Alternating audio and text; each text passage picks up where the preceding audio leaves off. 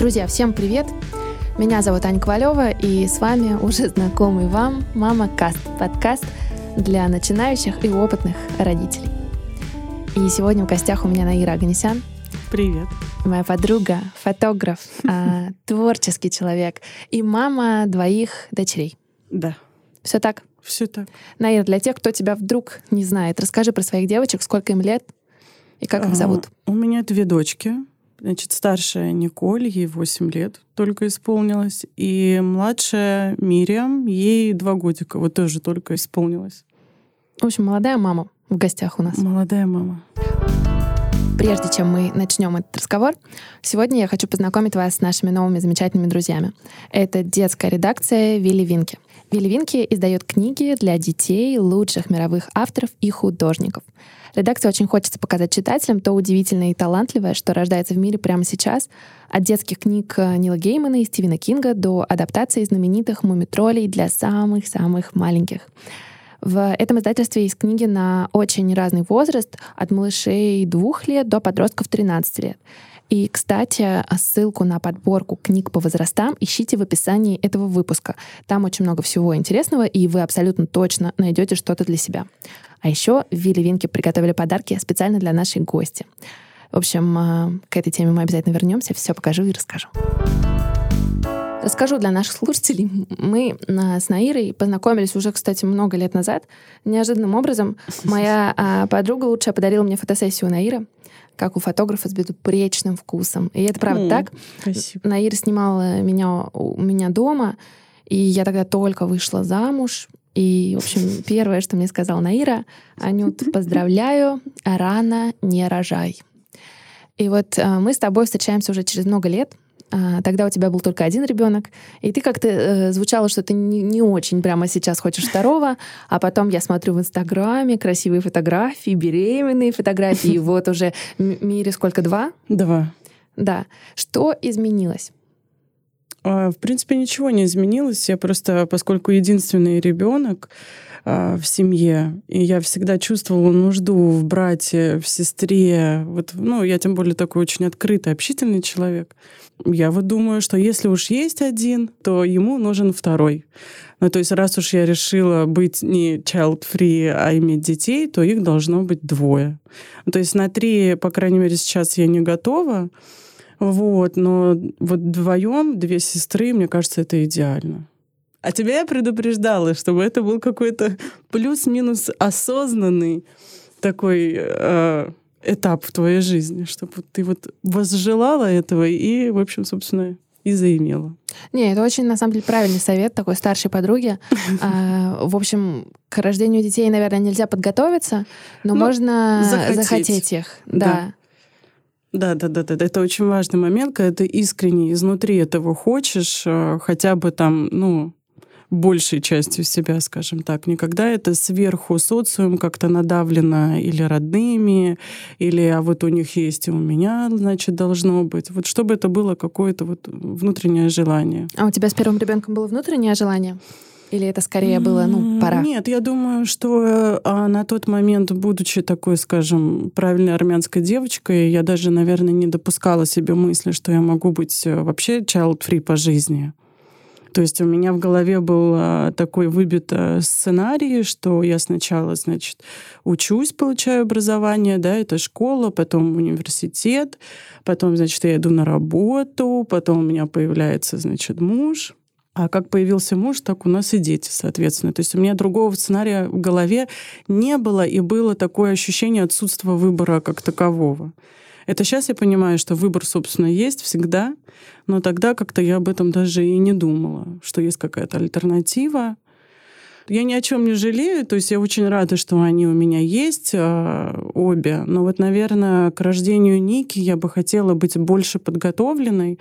А что я имею в виду? Раньше, ну как раньше, получается, 8 лет назад не было такой соцподдержки, социальной поддержки. Я имею в виду, что сейчас там и в Инстаграме комьюнити, и на Фейсбуке комьюнити, и все, в общем, открыто говорят про тяжелые этапы родительства. Тогда это было в каком-то жутко маленьком количестве и не в таком, наверное, открытым, и я не была, я как-то идеализировала материнство, скажем так, то есть я думала, что это там естественные роды, все пройдет плавно, значит, буду кормить грудью, все будет так э, волшебно и красиво, и рядом у меня, значит, моя семья, мой муж, там родители. Как-то все это у меня в голове была какая-то такая картинка, которая разрушилась ровно с первых моих схваток, потому что у меня была экстренная кесарева, с грудью тоже не сложилось, но достаточно сложный момент. На фон любых детей влияет эмоциональное состояние их родителей, тем более мамы. Да? А до 7 лет это очень ярко, после 7 лет не настолько, потому что дети эмоционально открепляются. Но я все равно вижу по своим детям, как э, мои переживания на них сказываются. Да? Это может быть все что угодно, от какого-то странного, непривычного поведения и капризов до болезни. Мне кажется, в этом году особенно важно а, маме оставаться в ресурсе. Популярная фраза, но тем не менее. Потому что стресс, он не локальный в одной какой-то семье, а он уже глобальный. И это чувствуют все, естественно, и дети, и взрослые. Вот, к примеру, когда мы были э, в Португалии, мы там пережидали карантин. Хорошо, кстати, пережидали, но тем не менее стресс все равно был очень сильный, потому что мы тогда не понимали, а, что это за вирус, чем это обернется. Мы в другой стране. Ну и вы же поехали не на карантин, вы поехали туда. Нет, мы поехали туда просто. А мы у нас план какой был, что мы туда едем на месяц путешествовать по Португалии. Когда начались вот эти вот все локдауны, да, в Италии, по-моему, только началось. А, уже был какой-то кипиш, уже в аэропортах было мало людей, не отдавали сотрудников в командировки куда-то, да. И я помню, что уже, в принципе, было понятно, что, скорее всего, мы летим в карантин. Но это был очень мягкий карантин. Там, да, мы сидели дома, но там не было жести, как в Испании, да, со штрафами, или как в России гулять по номерам домов если я не ошибаюсь. Вот, мы как бы понимали, что мы летим туда и, скорее всего, будем там сидеть в этой арендованной квартире, что, собственно, мы и делали. Если я, если честно, не сильно стрессовала по этому поводу, то я по Нике заметила, что она сильно стрессует. Она, видимо, забрала по крупицам от меня, от мужа, все к себе, да, и она была таким вот э, ходячим нервным ребенком, у нее появились а, тики. И как только я это увидела, я поняла, что все, надо как бы этим заниматься. Вот. И поскольку я сейчас на таком, а, скажем так, интересном духовном пути, а, я начинала тогда медитировать, погружалась в эту тему. Я подумала, почему бы мне не поделиться с Никой своими навыками, да, которые у меня сложились в процессе там, психотерапии, там ряд разных упражнений, которые помогают справиться с эмоциями, потом а, разные духовные практики, да, и в том числе медитации. И я решила, что каждый вечер перед сном Арик будет укладывать, Арик это мой муж, он будет укладывать, значит, младшую, а я буду с Никой. А, и где-то за час до сна мы закрывались у нее в комнате, мы, во-первых, разговаривали, я об этом попозже расскажу. А во-вторых, э, мы делали заземление. Это есть такое упражнение, где ты, да, то, что ты испытываешь в теле какую-то эмоцию или переживание, ты сначала уходишь туда, ты должна полностью это прочувствовать, где и что у тебя волнует. А часто это в районе груди или горла, эмоциональный, да, наш центр. А потом ты стоя на босиком, желательно на полу, ты резко переключаешь внимание на свои пятки, на ступни, а, там, на пальцы ног и так далее. И, грубо говоря, что происходит? Твои эмоции, они спускаются вниз. Ты отдаешь их, почему заземление? Потому что ты отдаешь эмоции земле. Мы сделали это упражнение. И, но я немножко это делала в игровой форме, она все-таки ребенок. Я сказала, что Ника, мы сейчас с тобой деревья. Вот ты, значит, стоишь. А сначала мы делали глубокий вдох и выдох.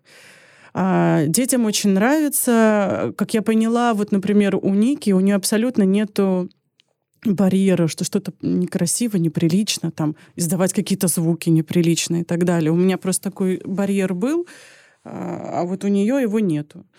Вот, и, например, да, это глубокий вдох и выдох. А, когда ты прям вот так выдыхаешь, она с радостью это делала. Мы делали глубокие вдохи, выдохи, потом мы начали заземляться, и все в игровой форме, да, то есть там я ей даже говорила, представь, что у тебя там из э, пальчиков ног корни твои вот прорастают в землю, и она все это делала, и это жутко нравилось. Во-первых, потому что я была с ней тет-а-тет, я не была ни с мужем, ни с младшей, я была вот только с ней. Вроде какая-то игра, и она реально помогает. То есть она успокаивалась. И, и я видела ее до и после этого упражнения. А потом мы медитировали. Я придумала нашу с ней собственную медитацию, я даже хотела ее записать. А потом не помню, что мне помешало. Я, кстати, наверное, все-таки надо это сделать. И эту медитацию Ника безумно любит. Я, во-первых, ей объяснила всю систему медитации. Во-вторых, мы ее делали вместе не в смысле друг напротив друга, а я ее обнимала в этот момент. И вот это вот ощущение кокона от твоей мамы, да, от непосредственно человека, который дает тебе любовь и заботу, ну вот, вот честно, мне кажется, два-три дня у нее прошли тики. И она, она прям требовала это время. Она подходила ко мне в 7 часов, она в 8 ложится спать, и говорила, мама, 7 часов, нам пора. И забирала меня, и мы с ней вот как бы начинали вот эти вот все наши упражнения. А, а потом я подумала, что раз уж мы с ней проходим вот такой путь, который в том числе помогает нам наладить с ней да, эмоциональную связь, и контакт, который у нас с ней из-за моих сложных родов и моей э, пострадовой депрессии, у нас все равно с ней контакт немножко был порушен. Как ты вообще к медитациям пришла? А, у меня была паническая атака. И я сидела, и у меня просто, я не знаю, что, э, я знаю, что случилось, там это все связано с мамой, у меня панических атак не было со времен рождения Ники. Да, кстати, я ее родила, у меня появились панические атаки, а, вот эта вот депрессия пострадовая, я с этим совсем справилась только волю духа, скажем так. Я этим горжусь, потому что не имея никаких инструментов, я все равно это поборола. Но это все равно потом настигает, если ты не решаешь эти причину панических атак, скажем так. Вот. И тут, значит, случается проблема там связанная с мамой. Я папу потеряла два года назад, и, видимо, у меня хоп, и выстрелила. И я сижу, знаешь, я как сейчас помню, загружаю стирку, а у меня начинает... А, и Мира, значит, младшая моя мамочка, мамуля, вот это вот все. А я понимаю, что у меня как это начинает? Меня начинает жутко тошнить и начинает вот так вот сердце, и я понимаю, что оно нарастает снежным комом просто с такой силой. А тут, понимаешь, у тебя ответственность, тут ребенок, тут все. Я быстро пишу сообщение Арику, который укладывал Нику. Я говорю, Арик, возьми миру на себя, мне плохо, у меня паническая атака. Я ухожу в другую комнату.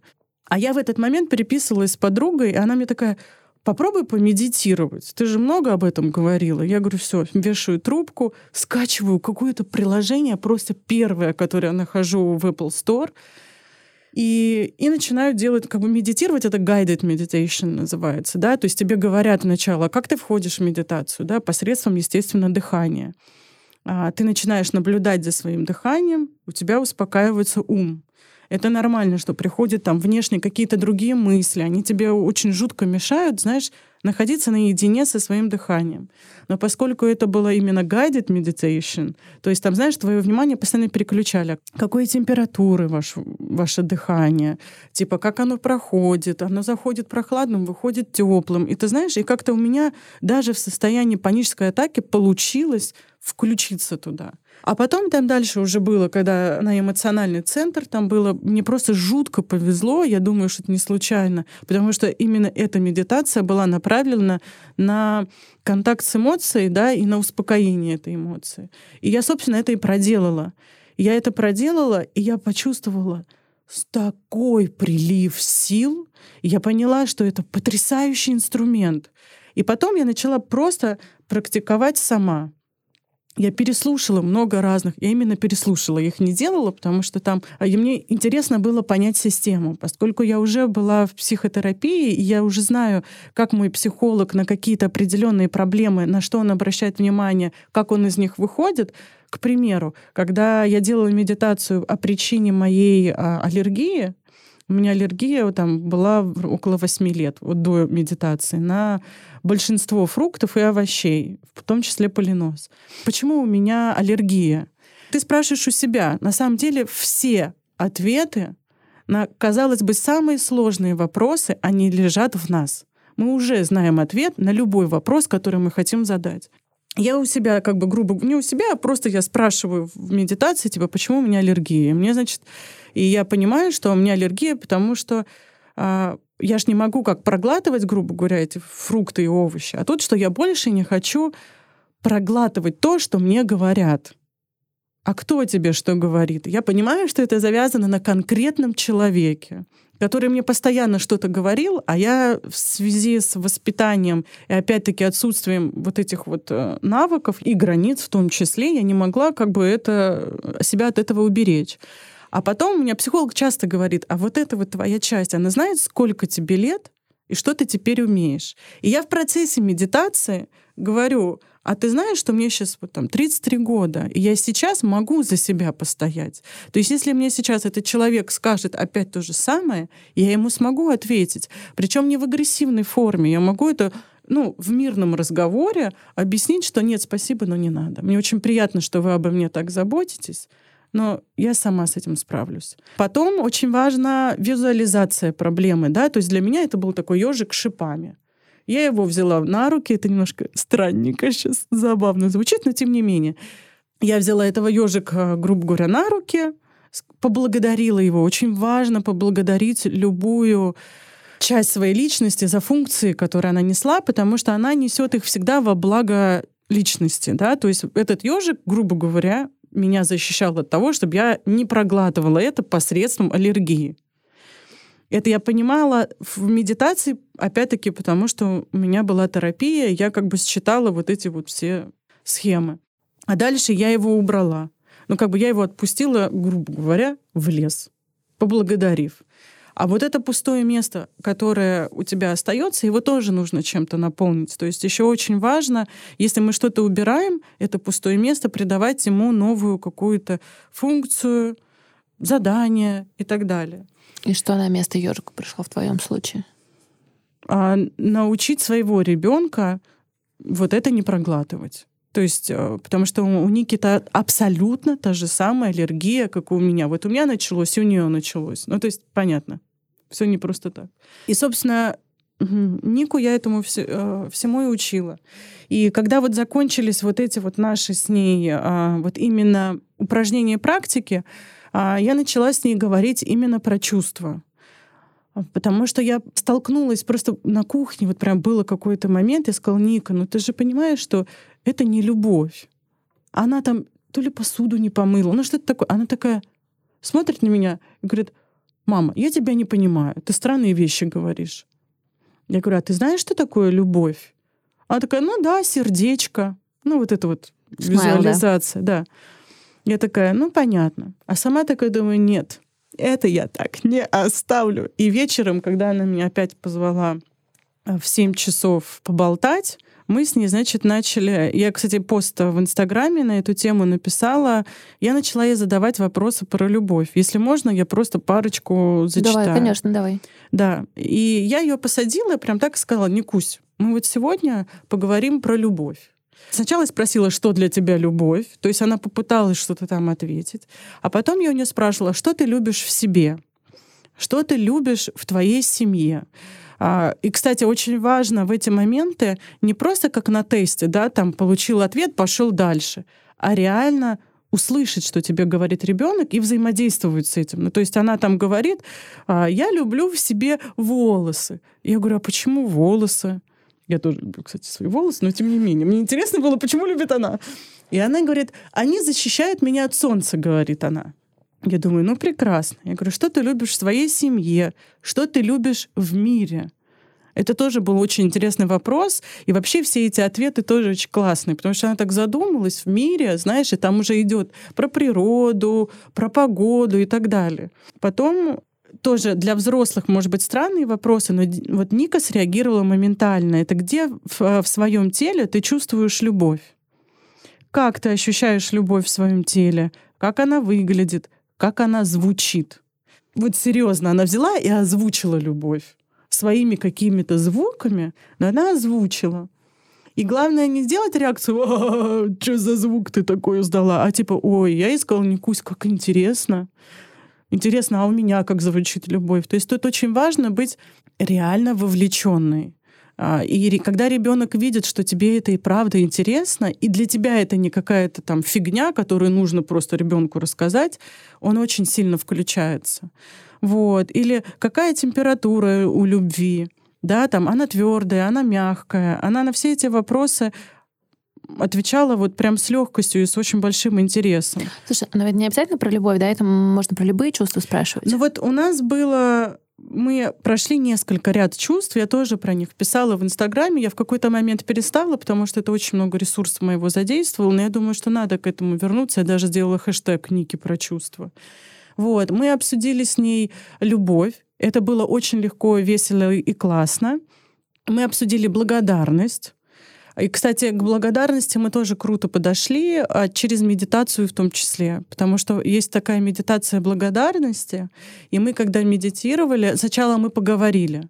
Ну, то есть за что ты благодарна? Я прям прошлась по всему телу. За что ты благодарна рукам, там, ногам, сердцу. Если ребенок постарше, можно говорить про желудок, про кишечник, про все что угодно, да, то есть потому что наше тело делает колоссальную работу каждый день. И не только детям, но и взрослым нужно это напоминать себе про это и быть за это благодарным, потому что даже то, что способность видеть, да, мы часто мы об этом забываем.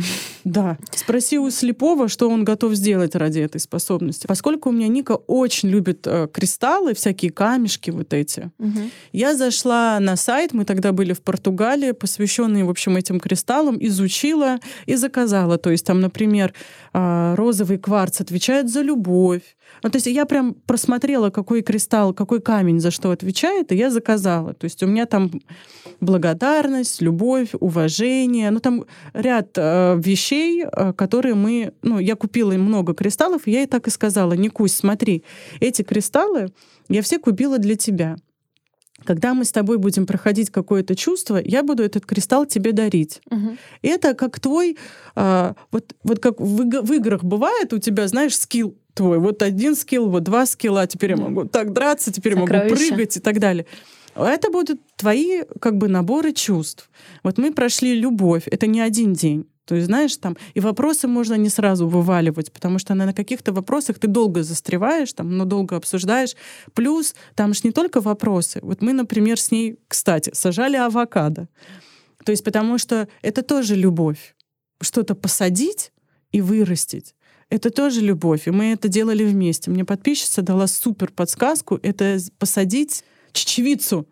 Из нее просто на следующий же день и так растет, ну, очень круто. Авокадо мы долго ждали, а вот чечевица сразу вот плоды твоей любви. Кстати, раз мы заговорили об авокадо, то спонсор этого выпуска книги Вилли Винки приготовили тебе, как девушке с безупречным вкусом, ряд подарков.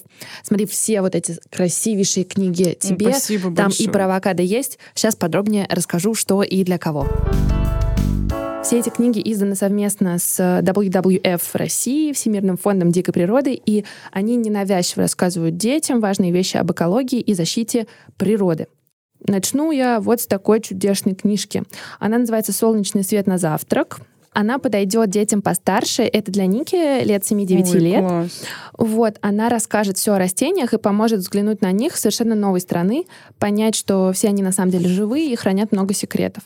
А кроме того, здесь есть целая куча интерактивных экспериментов, которые можно провести дома.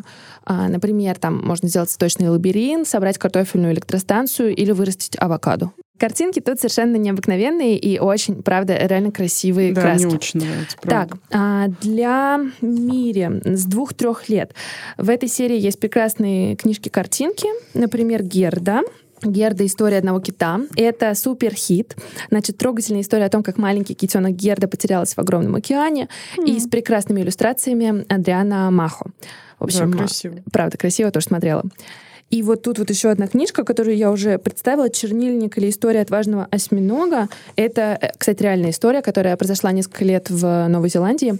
Осьминог сбегает на волю из аквариума самым невероятным способом. А, а каким... А, О, вот это для двух лет, кстати, очень классно. Да, узнаете в этой книжке. В общем, э, спасибо большое нашим друзьям из Веливинки. Надеюсь, что Наира и ее прекрасные девочки оценят эти клевые книжки. Это тоже тебе. А, песня маленького Филина и, как называется, Оскар, голодный единорог. О, я, кстати, вчера ее читала. Это очень жизненная Это история я. про единорога, который любил поесть. Это точно я. Здравствуйте. Да, в общем, это твоим девчонкам. И вот мы сделали, значит, а, про любовь она получила свой кварц, я ему подарила. Кстати, любовь я у нее отняла один раз. Я сказала, Никусь, подойди-ка ко мне. А так был в чем вопрос? Она, я ей сказала, Никусь, пожалуйста, можешь за собой мыть тарелочки? потому что мы сейчас, ну, в карантин, а, и говорю, давай вот просто будем все следить за своими вещами. Я говорю, Мируся не может сейчас, я пока буду делать, но вот ты, папа и я, мы каждый за собой моем тарелочки. Да, да. И очень она сначала она мыла, потом она забыла один раз, второй раз. Я говорю, Никусь, ты понимаешь, что вот не не делать вот какое-то общее дело, которое в доме, и игнорировать просьбу мамы, это, в принципе, это проявление нелюбви. Ну, то есть, если ты любишь, ты думаешь про просьбу мамы, да, там, но ну, это адекватно, это не в смысле манипуляции, да, тут каждый моет за собой тарелки. Я говорю, если ты еще раз это сделаешь, я, к сожалению, буду вынуждена забрать у тебя любовь. И, собственно, она забыла и второй, и третий, и четвертый раз. Я у нее попросила камешек обратно. И дальше мы опять посвящали время мы проработке вот этой любви. То есть она мыла за собой, мыла-мыла, я ей вот этот, значит, э, кварц вернула, она была жутко рада. Но это все без агрессии, это все очень важно, чтобы не было, знаешь, как манипуляции или шантаж. Тут всегда нужно действовать реально из абсолютной любви. Скажет, Никусь, мне так жаль, что я у тебя это отнимаю, но я хочу, чтобы ты понимала, что это не просто слова, не просто камешек, это реально проявление любви. Потом мы пошли, да, вот в благодарность. Мы делали медитации по благодарности. Плюс у меня а, ряд а, тоже в Инстаграме я писала, да, там, что можно делать по, по благодарности. Мы вот писали, например, а, письмо бабушкам, да, и это было очень жутко трогательно, потому что Ника там, почему, напиши письмо любви бабушкам, она написала, и она мне написала там, что я люблю э, вкус твоих как, как ты жаришь мне котлеты и запах твоих волос.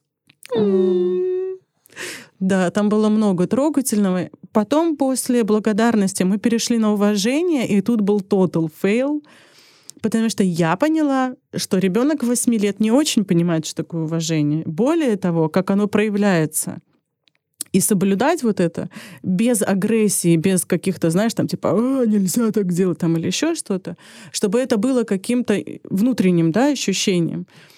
Я поняла, что уважение, во-первых, многогранно. Там есть уважение к себе, да, это в том числе соблюдение границ, уважение к другим, уважение к природе, да, то есть то, что ты не выкидываешь это все, не кидаешь на пол и так далее. Уважение к социуму, да, уважение к группе, ты не опаздываешь на занятия. Это же все-таки не уважение, когда ты приходишь, знаешь, у тебя группа начала заниматься, а ты их перебиваешь и приходишь там на 15 минут позже, и такая вся легкая и звонкая основное, что с чего я бы вообще, с чего я вообще начала неуважение, это ее, э, она постоянно меня перебивала.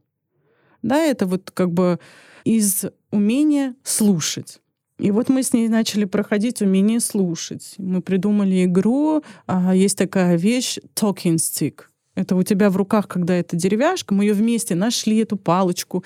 Она ее там что-то резинками обклеила, там, я не знаю, что с ней э, игралась и так далее. Потом она лежала всегда в общем доступе. И когда даже мне надо было что-то сказать, я брала эту палочку, я говорила, и никто не имеет права как бы в это время тебя перебивать. И, соответственно, вырабатывается навык слушать. И, в общем, она меня очень-очень внимательно слушала. Я прям сидела такая, на меня смотрела, и прям она вся ерзала, потому что хотелось перебивать. Но э, чему это еще палочка учит? Что тебя выслушают, как только закончит другой человек. Потому что я сразу давала палочку ей, она говорила, и молчала уже я. И она знала, что она выговорится.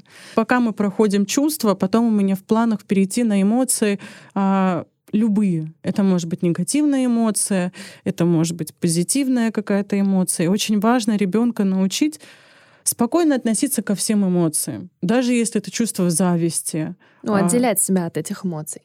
Да, во-первых, и смотреть на них со стороны. Между прочим, медитация прекрасно этому учит. Ну, то есть, есть же, знаешь, такой подход психологов, есть там подход духовный какой-то. Они все очень про одно и то же. Тут очень важно хоть к чему-то доприбиться и какой-то системой действовать, чтобы когда твоему ребенку 14, она уже, когда у нее поднимается гнев, она это понимала, что она сейчас злится, и что это нормально злиться, и что причина ее злости, вот это причина злости. А дальше, чтобы она не выплескивала это в какую-то, да, там, жесткую агрессию, потому что она не может с ней справиться, да, или чтобы она не убегала от этой проблемы, или чтобы она не... Ну, у меня так было. Я замирала. Мне когда говорили какую-то вещь, которая вводила меня ну, вот в ярость, я входила в ступор. То есть я вот так вот вставала и молчала. И ничего. А потом себя я ругала, почему я не сказала это, почему я не сделала то, да? Либо наоборот, я могла очень резко ответить. И тут я уже думала, почему я так резко ответила, я могла обидеть человека. Но когда ты эти эмоции прорабатываешь, когда ты с ними уже знаком, ты попадаешь в ситуацию, где у тебя они, естественно, это нормально, что эмоция гнева или злости поднимается — ты ее уже, ты уже с ней знаком, ты уже знаешь, что с тобой происходит, и ты уже спокойно можешь объяснить, там из серии подруги, ты знаешь, я очень злюсь на эти твои слова. Они меня расстраивают, потому что пум-пум-пум. Но по сути ты не отменяешь свою реакцию, ты просто выражаешь эмоции, как бы ты выражал, но объясняешь, что с тобой произошло, так? Иногда это по-разному происходит, в зависимости от проблемы. То есть если у тебя, а, например, была какая-то травма, и поэтому ага, эта эмоция поднимается, да, не потому, что там тебе что-то обидное человек сказал, а потому, что у тебя это с чем-то ну, вот болит, прошлым, да. да. Вот. Ты как бы можешь либо вообще да, дать вот эту вот здравую реакцию, да, либо признаться, что, а ты знаешь, мне это вот неприятно по вот этой... Либо ты можешь вообще на это не обратить внимания. То есть для тебя это может перестать быть каким-то чем-то обидным, потому что ты уже это проработала и тебе это уже не обидно. А ты сказала, что ты сейчас этому учишься сама.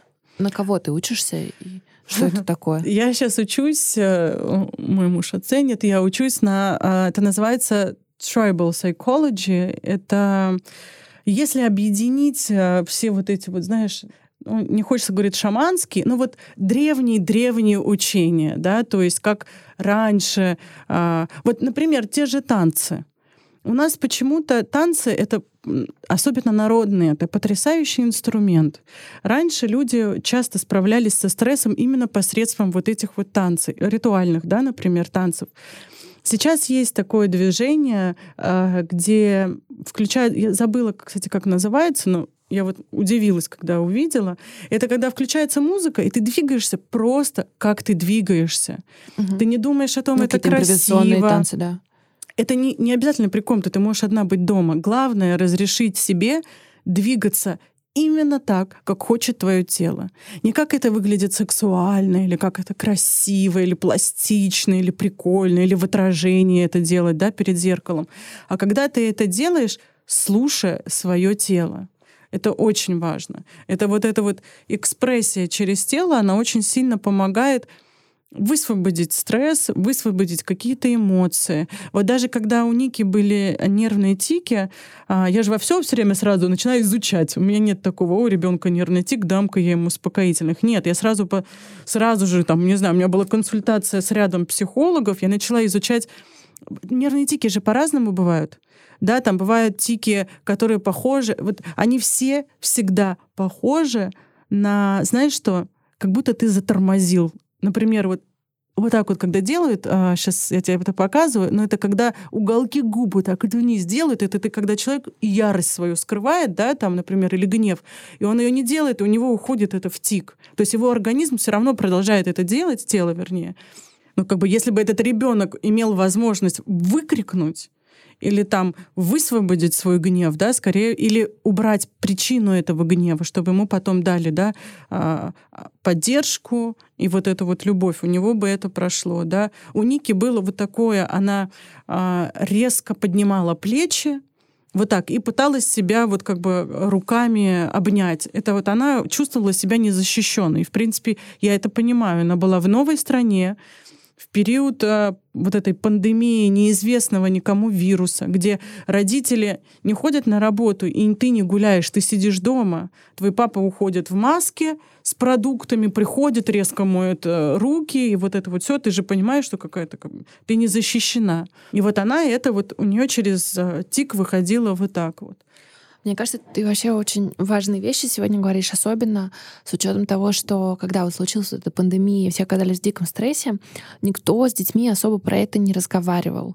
То есть хорошо, если кто-то со своим партнером да, говорил про то, что он чувствует, что страшно, почему и так далее, но с детьми а дети, они оказались вообще немного отрезаны, то есть в одном пространстве, но с ними мало кто говорил про то, а почему им страшно, что они чувствуют и так далее. И вот эти все техники, которые ты приводишь, и упражнения, которые ты говоришь, на самом деле очень, наверное, крутой способ наладить или вновь найти контакт, который, может быть, потерялся. Да, и дети, кстати, очень легко идут на это. То есть если, естественно, это не зарубить какой-то а, очень сильной агрессией или насилием физическим, да, то дети очень легко откликаются на любое внимание мамы.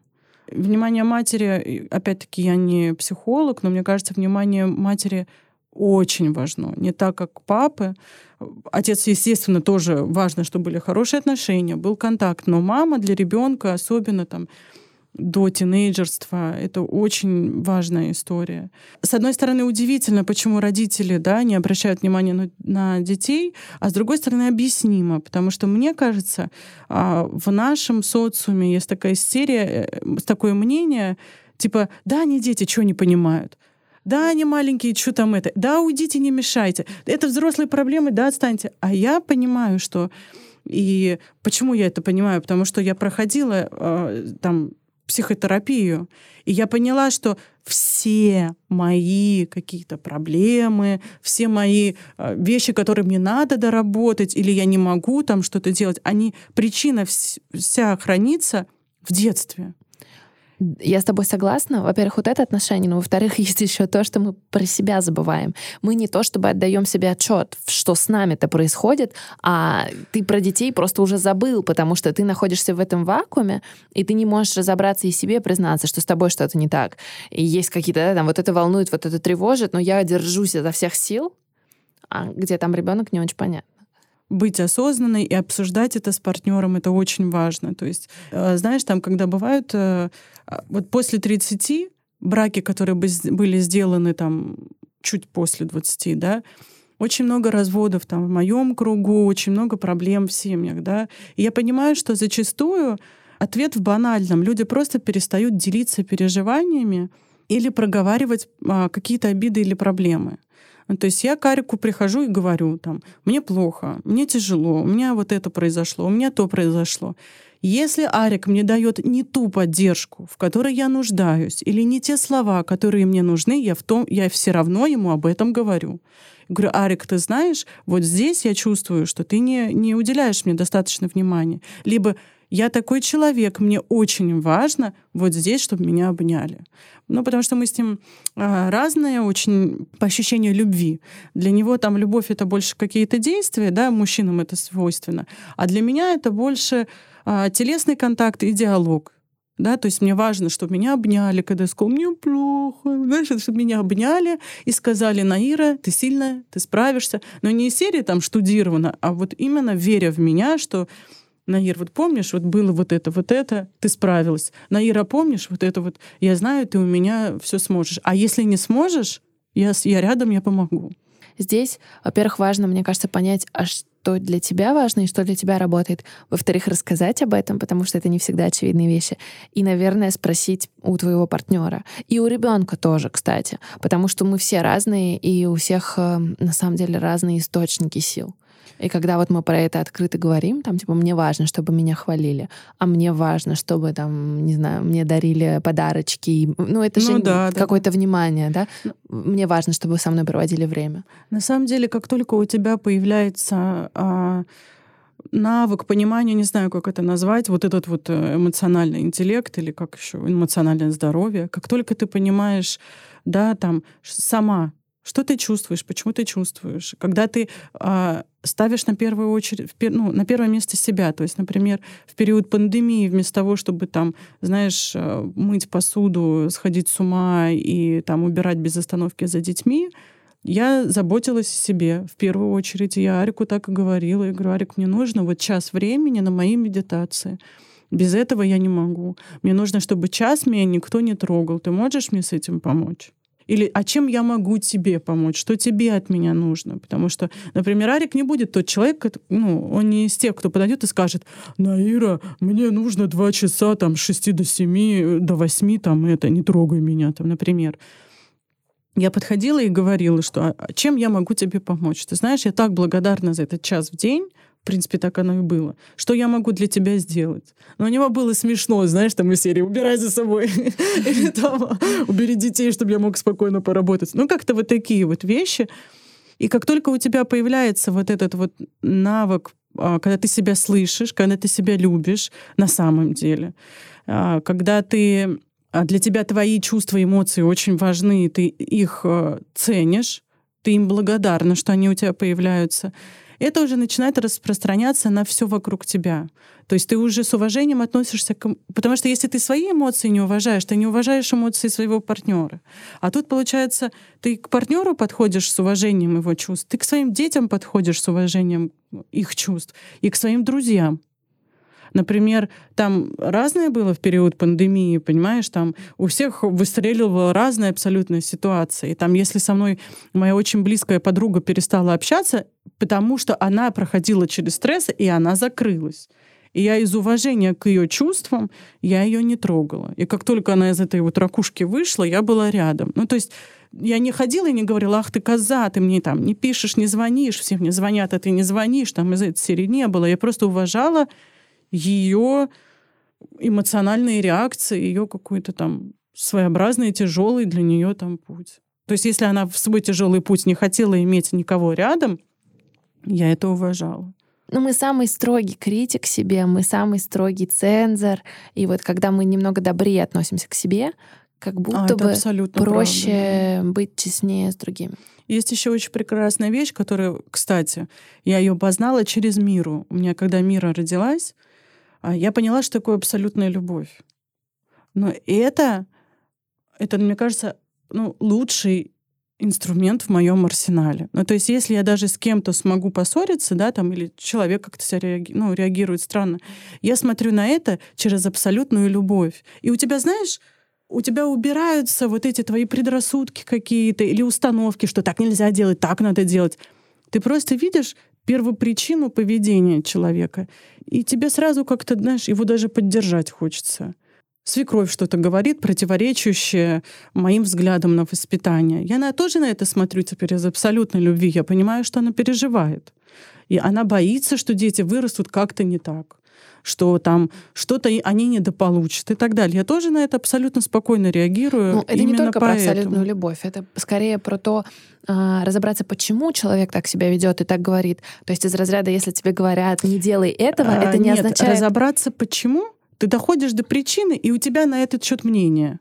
А убрать мнение? И в серии «А ты чего, не могла пойти и поучиться? А ты что, не идешь э, в ногу современной педиатрии? А ты что, не читала книжку Петрановской?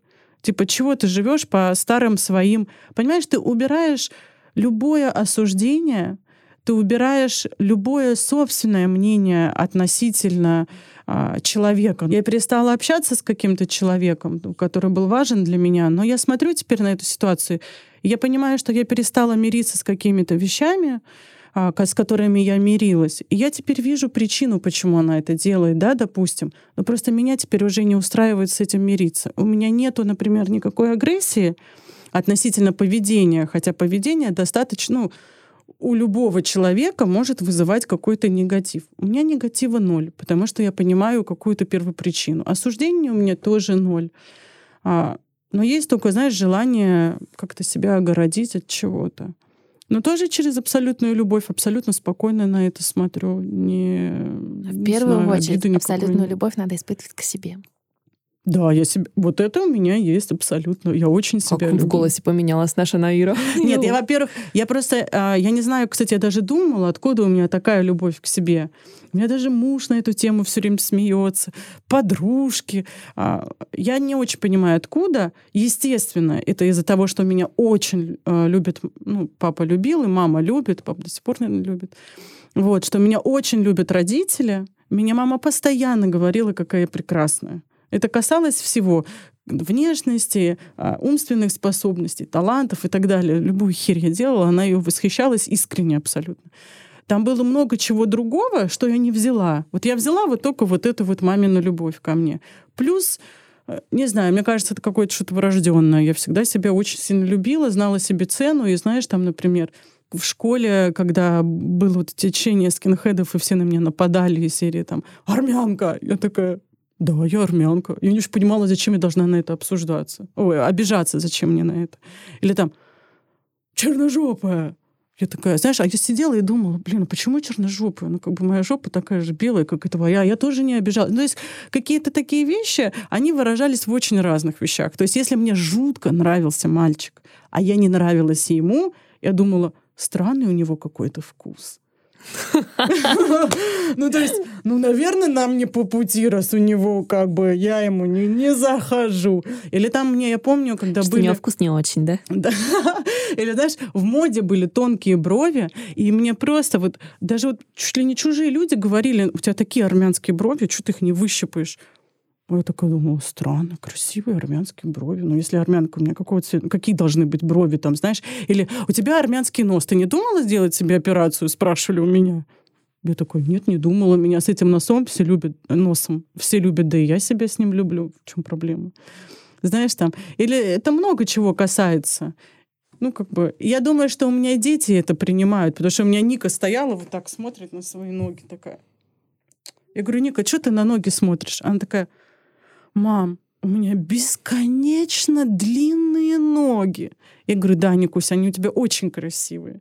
Знаешь, там это. И это все не из серии, что я такая, я решила, что я буду детям говорить, что они красивые. Нет, это когда идет изнутри, они это дети все прекрасно считывают. А я тебе немного завидую, у меня такого никогда не было.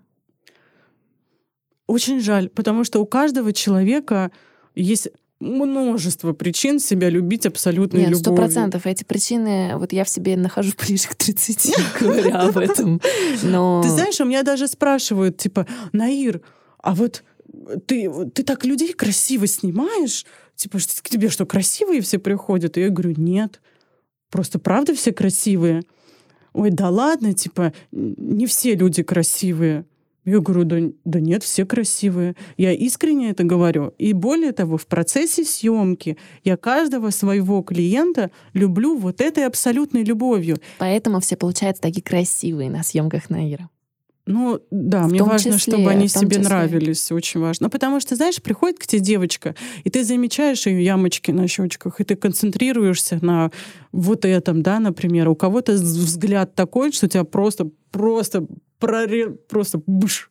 И ты такая думаешь, так, у нее взгляд, там концентрируешься на взгляде, или там у кого-то губы, у кого-то вот у тебя красивого разного цвета глаза. То есть, ну, ты концентрируешься на тех вещах, которые там Короче, каждый может себя любить, и каждый достоин этой любви к себе, и это я хочу привить своим дочерям. Это очень э, воодушевляющий э, как бы слоган и лозунг для конца нашего диалога.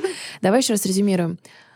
Самое главное — это быть честным с собой, иметь любовь к себе, и тогда у тебя будет любовь к окружающим, правильно? И вот если мы говорим про ребенка, это вообще интересоваться им и разговаривать с ним. Естественно. Ребенку гораздо важнее не ходить на многочисленные кружки, а получить внимание, Родителя. полноценное, качественное внимание и заинтересованность взрослого. Заинтересованность в его эмоциях, в том числе это очень важно. Если твой ребенок плачет, не говорить не плачь, а быть рядом. Не сразу не спрашивать про причину плача, а просто быть рядом в моменте горя, да, чтобы ребенок понимал, что горе конечно, злость конечно, любая негативная эмоция она конечна, и вместе с ребенком помочь ему прожить эту эмоцию вместе, да. Если ребенок радуется, попробовать. Иногда сложно, кстати, радоваться вместе с ребенком искренне из-за какой-то, простите, фигни. Ну, надо порадоваться, потому что ребенок должен разделить как радость, так и печаль, так и горе. Вот любую эмоцию ребенок должен э, знать, что может разделить с родителем, чтобы у него был этот опыт разделения своей эмоции. Это очень важно. И именно поэтому ребенок потом может делиться своими эмоциями и с другими взрослыми. Мне было очень интересно, я надеюсь, полезно. Спасибо тебе за твои истории и за твой опыт. Тебе спасибо. Спасибо, что послушали этот эпизод Мама Каста. Будет здорово, если этот подкаст даст вам ощущение поддержки и понимания, а может быть даже вдохновит. Вы можете помочь другим узнать об этом подкасте. Выкладывайте в сторис Инстаграма то, как вы слушаете Мама Каст, делитесь своей обратной связью и отмечайте меня, чтобы я вас не потеряла и увидела ваши комментарии. Мой ник в Инстаграме Аня Ковалева. Спасибо и до встречи!